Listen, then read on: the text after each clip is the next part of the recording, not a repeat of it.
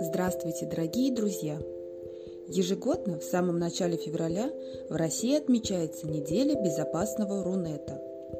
Рунет – это русскоязычная часть всемирной сети интернет. А во второй вторник февраля во всем мире проходит День безопасного интернета. В две тысячи двадцать втором году он приходится на восьмое февраля. Интернет предоставляет невероятные возможности для совершения открытий, общения и творчества. И сегодня мы хотим вас познакомить с книгами, которые расскажут о всех возможностях всемирной сети.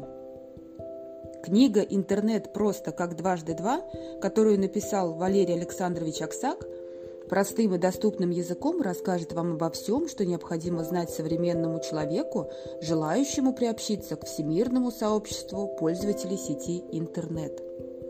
Вы узнаете о том, какие возможности предоставляет всемирная сеть для работы, отдыха, и сможете сразу же применить их на практике.